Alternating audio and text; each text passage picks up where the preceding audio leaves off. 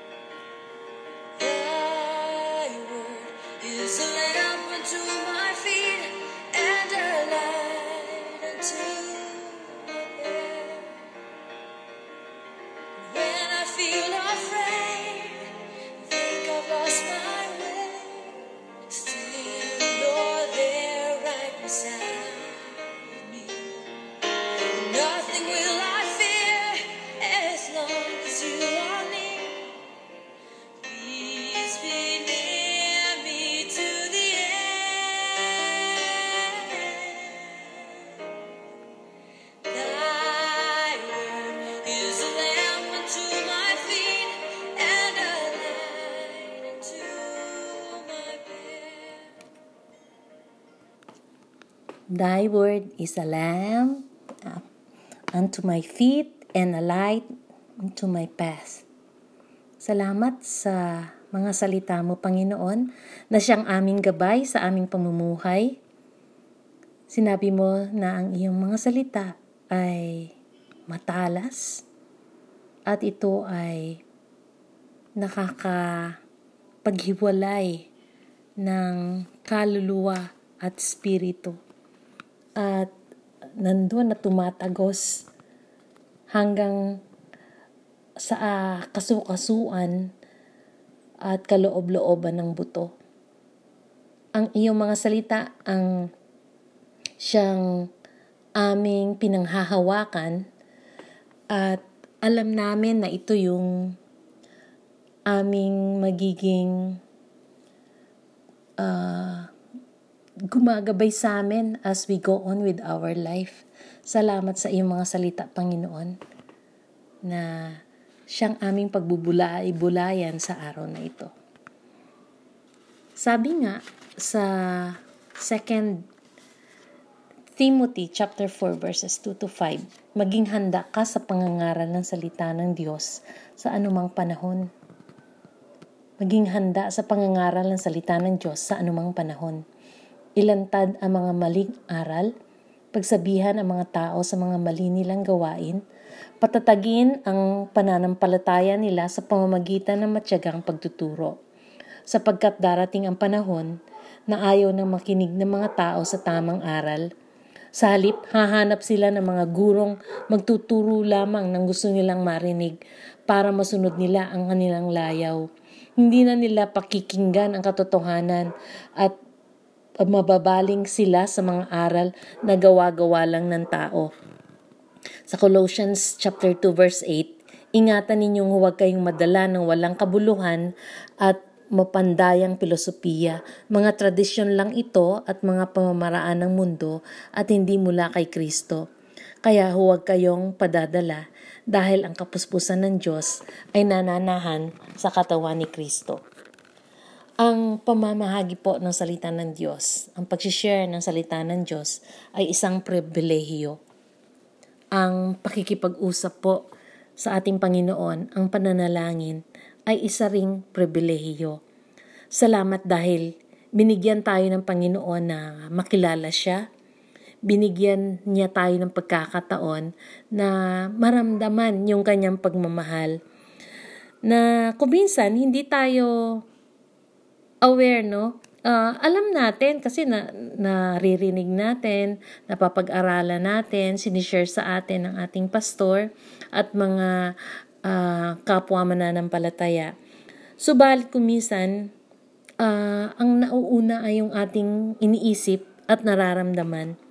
Ayaw na nating manalangin, ayaw na nating magbasa ng salita ng Diyos kasi hindi natin feel o kaya uh, may nangyari no na dahil sa pangyayaring yon o sa sitwasyon na yon ayaw na nating manalangin ayaw na nating magbasa ng salita ng Diyos nagtatampo na tayo sa Panginoon no? Pero iba kasi ang pananampalataya. Huwag tayong uh, magbase lang sa ating nararamdaman at naiisip No? Kagaya ng sinabi nga dito sa binasa natin sa 2 Timothy chapter 4 verses 2 to 5 na darating ang panahon na ayaw na ng mga tao na makinig sa tamang aral. At sa halip hahanap sila ng mga magtuturo lamang sa kanila na yung nasusunod gusto yung gusto lang nilang marinig yung gusto lang nilang malaman no? Na masunod lang yung kanilang kagustuhan. So ang salita ng Panginoon no? Tayo ay uh, tinutuwid nito, tayo kinokorek nito. It, dahil ito yung nagbibigay sa atin ng direksyon. Tinuturuan tayo kung paano tayo mamuhay bilang isang mananampalataya. At uh, sinabi nga ng Diyos sa atin na ipangaral din natin to sa iba. Kasi ito yung magiging daan natin. Kasi ito yung totoo. No? Uh, at talagang uh, ang mga hamon sa buhay, ang mga challenges sa buhay ay ating maharap dahil ito yung magbibigay sa atin ng kalakasan. Ito yung magbibigay sa atin ng assurance na uh, ang Panginoon ang may control at siya yung mag uh, dadala sa atin sa tinatawag na ka, katagumpayan. No? Uh, sabi sa 1 Thessalonians chapter 5 verse 23 na ang tao ay may tatlong elemento no nakalagay doon May your spirit and soul and body be preserved complete without blame at the coming of our Lord Jesus. Pakabanalin tayo, lubos, ng Diyos na siya nagbibigay ng kapayapaan at naway panatilihin niyang walang kapintasan ang buo ninyong pagkatao, ang espiritu, kaluluwa, at katawang at katawan hanggang sa pagbabalik ng ating Panginoong Isus. So nakita natin na mayroong tatlong elemento ang tao at ang espiritu, ang siyang nagiging alive siya, no? Kapag, uh, kasi nung hindi pa natin kilala ang Panginoon, uh, patay yung espiritu, no? Pero nung tayo ay nakakilala sa Panginoon, no, na nabuhay yung ating espiritu. At kung pinapakain natin ito lagi ng salita ng Diyos, yan ang magdidikta sa ating isipan, sa ating uh, emosyon, sa ating will, na kumbaga ang tatlong ito ay nandun sa ating kaluluwa. No, yung espiritu ang siya magdidikta sa ating kaluluwa. No, kung ano yung dapat gawin, kung ano yung dapat maramdaman natin at maisip, no? At kung ano yung dapat nating piliin kasi binigyan tayo ng free will. At ang lahat ng ito ay ma- makikita, ma- magmamanifest sa ating katawan na uh, bakit kailangan nating pakainin ng salita ng Diyos ang ating spirito? Dahil um, siya ang magdidikta no, sa ating uh, kaluluwa. Kung ano yung dapat nating maramdaman, kung ano yung dapat nating isipin. No? Kasi uh, tayo, nandito tayo sa mundo, no? kung saan maraming filosofiya ang tao, maraming karunungan, no? Karunungan ng tao na majority naniniwala dito. At uh, ang mga salita ng Diyos, kumbaga, ay hindi na pinapansin. No? Pero alam natin na ito yung katotohanan. Na uh, kung minsan tayo ay nadadala. No? Kasi yung ating uh, ginagawa ay ibinabase natin sa ating um, naiisip, sa ating nararamdaman. No? Uh, bilang mga anak ng Diyos, nararapat na busugin natin, panatilihin nating buhay ang ating spirito sa pamamagitan ng salita ng Diyos. Sabi nga sa Hebrews 4.12, sapagkat buhay mabisa ang salita ng Diyos at higit na matalas kaysa sa anumang spadang magkabila ang talim. Tumatagos ito hanggang kaluluwa, spirito, at hanggang sa kasukasuan at kaloob-looban ng buto kaya nga po, ang salita ng Diyos ang ating pinanghahawakan, hindi yung ating nakikita, ang ating naiisip, hindi yung ating nararamdaman. Kaya nga, huwag tayong mag-alala, no? Huwag tayong matakot. Huwag nating ibase kung uh, ano yung nakikita natin sa sitwasyon. Kasi nagdudulot ito ng uh, ng, ng worry, no? ng, ng pagkatakot, ng pag-aalala. No? Dahil yun yung, yung nakikita ng, ng ating katawan. No? nakikita natin bilang tao. So, wag nating ibase yon Kasi ang pananampalataya is different, no? Uh, naniniwala ka kahit hindi mo nakikita. Dahil ang pananampalatayang ito, ito yung sinasabi ng ating uh, espiritu, no? Uh, kung pinapakain natin ng salita ng ang, ang ating espiritu ng salita ng Diyos, no? Ito yung sinasabi na uh, ito yung pananampalatayang ibinigay ni Kristo sa atin bilang kaloob, ang siyang magpapatibay sa atin bilang Kristiyano. Um, sabi doon sa Galatians 2.20, no, We have been crucified with Christ and it's no longer us who live, but it is Christ who live in us. No, I have been crucified with Christ. It's no longer I who live, but it is Christ who lives in me. And the life I now live in the flesh, I live by faith of the Son of God who loved me and gave Himself for me. Yung paniniwala, yung pananampalataya ni Kristo, ibinigay niya sa atin. Kung siya ay nagtagumpay, no, mapapagtunggumpayan din natin to. Dahil yung pananampalataya niya, ibinigay niya sa atin. Actually, it, it's a free gift for us na kailangang tanggapin natin. Sa Ephesians 2, 8 and 9, nakalagay doon, It is by faith, no, that you have been saved through faith. And it's not your own doing. It is a gift. So yung faith na yon, it is a gift of God, not because of works, lest anyone should boast. So wala tayong pwedeng maipagmayabang kasi yung pananampalataya to na ibinigay ni Kristo na siyang nagdudulot sa atin ng tinatawag nating salvation, ito ay galing sa Kanya at ito ay ibinigay niya sa atin bilang regalo. At dahil nga sa pananampalatayang yan, no, nananalig tayo na ang kanyang mga salita ang siyang magdadala sa atin at maggagabay sa atin sa ating pamumuhay. Alam natin na tayo ay mayroong kalaban, no? Si Satan. Uh, ano ba ang ginagawa niya? No? Ang ginagawa niya ay upang inilalayo niya tayo sa ating relasyon sa Panginoon. No? Sa 1 Peter chapter 5 verse 8 nakalagay diyan, humanda kayo at mag-ingat dahil may ka ang kaaway niyong si Satanas ay umaali-aligid na parang liyong umaatungal na naghahanap ng malalapa. Kung, kung ang tao ay may takot at pag-aalala, kung tayo'y takot at nag-aalala, lalapain niya tayo. No? Kukunin niya tayo at mawawala yung aning, ating pananampalataya. Mapapalitan ito ng pagkatakot, ng pag-aalala. No? Mga negative na emosyon. At sabi nga sa verse 9, patatagin ninyo ang inyong pananampalataya at labanan si Satanas. At ano ang ating magiging panlaban? Ang salita ng Diyos. No? Putting on the armor of God sa Ephesians chapter 6 verse 11.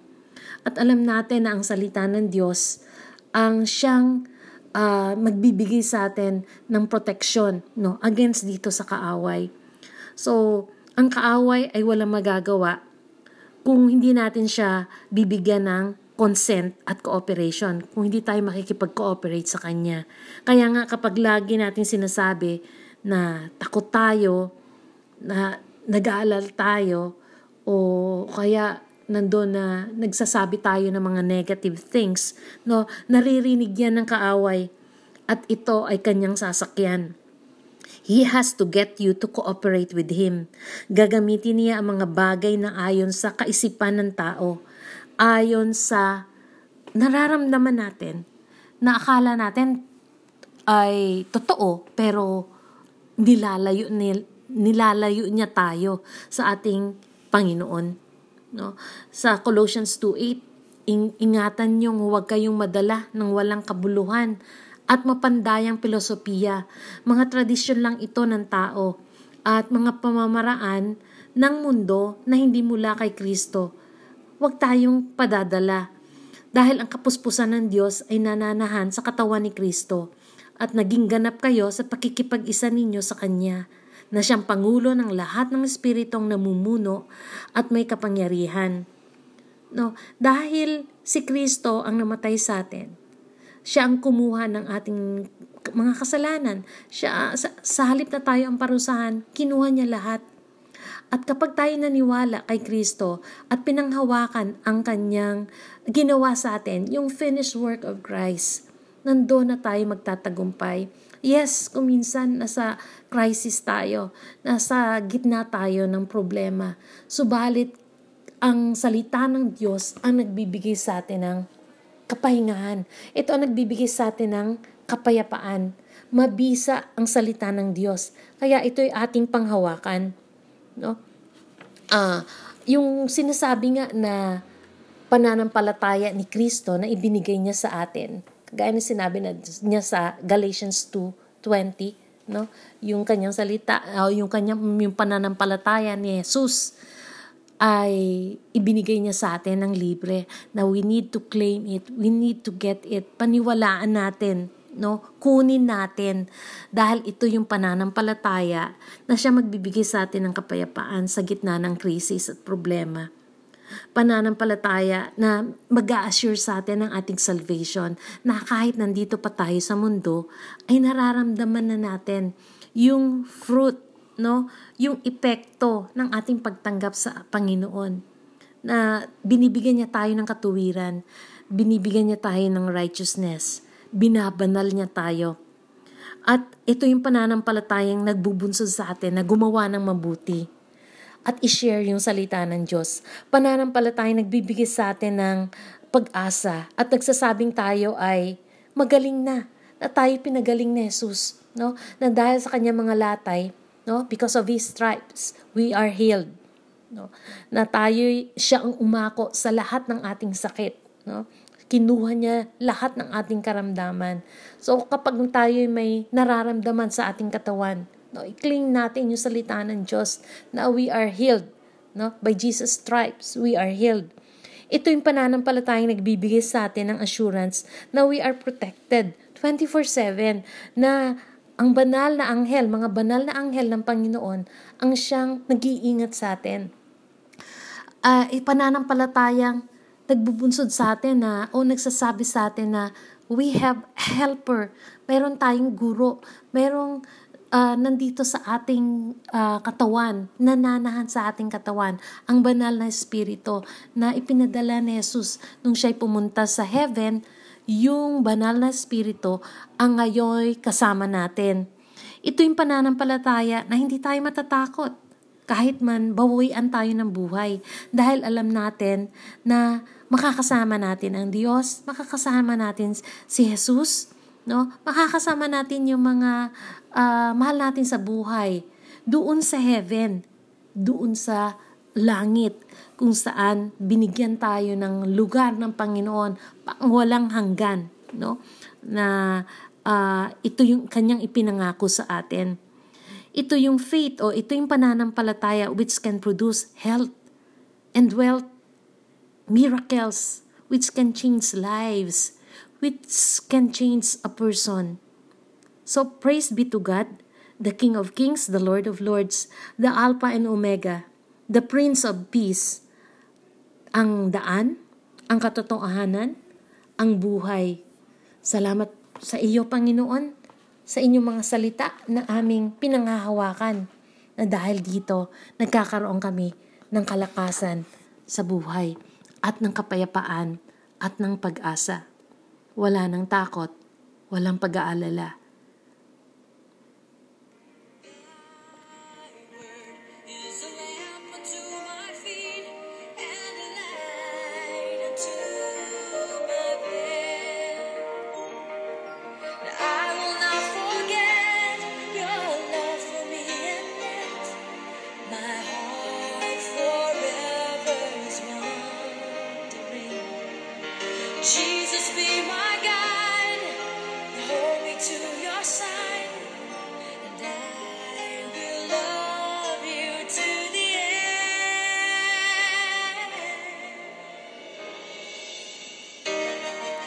Salamat Panginoon sa iyong mga salita na siyang aming gabay. Salamat Lord dahil ito po'y nagdudulot sa amin ng katuwaan, ng kasiyahan, nagdudulot sa amin ng pag-asa, ng tagumpay, ng deliverance, ng healing. And we know Lord that you are there. Hindi mo kami pinapabayaan, Panginoon. Hindi po kami matatakot dahil alam namin na nandito ka sa amin. Thank you, Lord. We just want to praise your name. We just want to lift your name on high. Glory be to your name, O Lord. Thy word is a lamp unto my feet and a light unto my path. Salamat, Lord, sa iyong promise. Salamat sa iyong mga salita. Ang aming mga gawain sa araw na ito at sa mga susunod na araw, ang aming pamilya, ang aming mga sarili, lahat po, Panginoon, pinagkakatiwala namin po sa inyo. Salamat. In Jesus' name, Amen.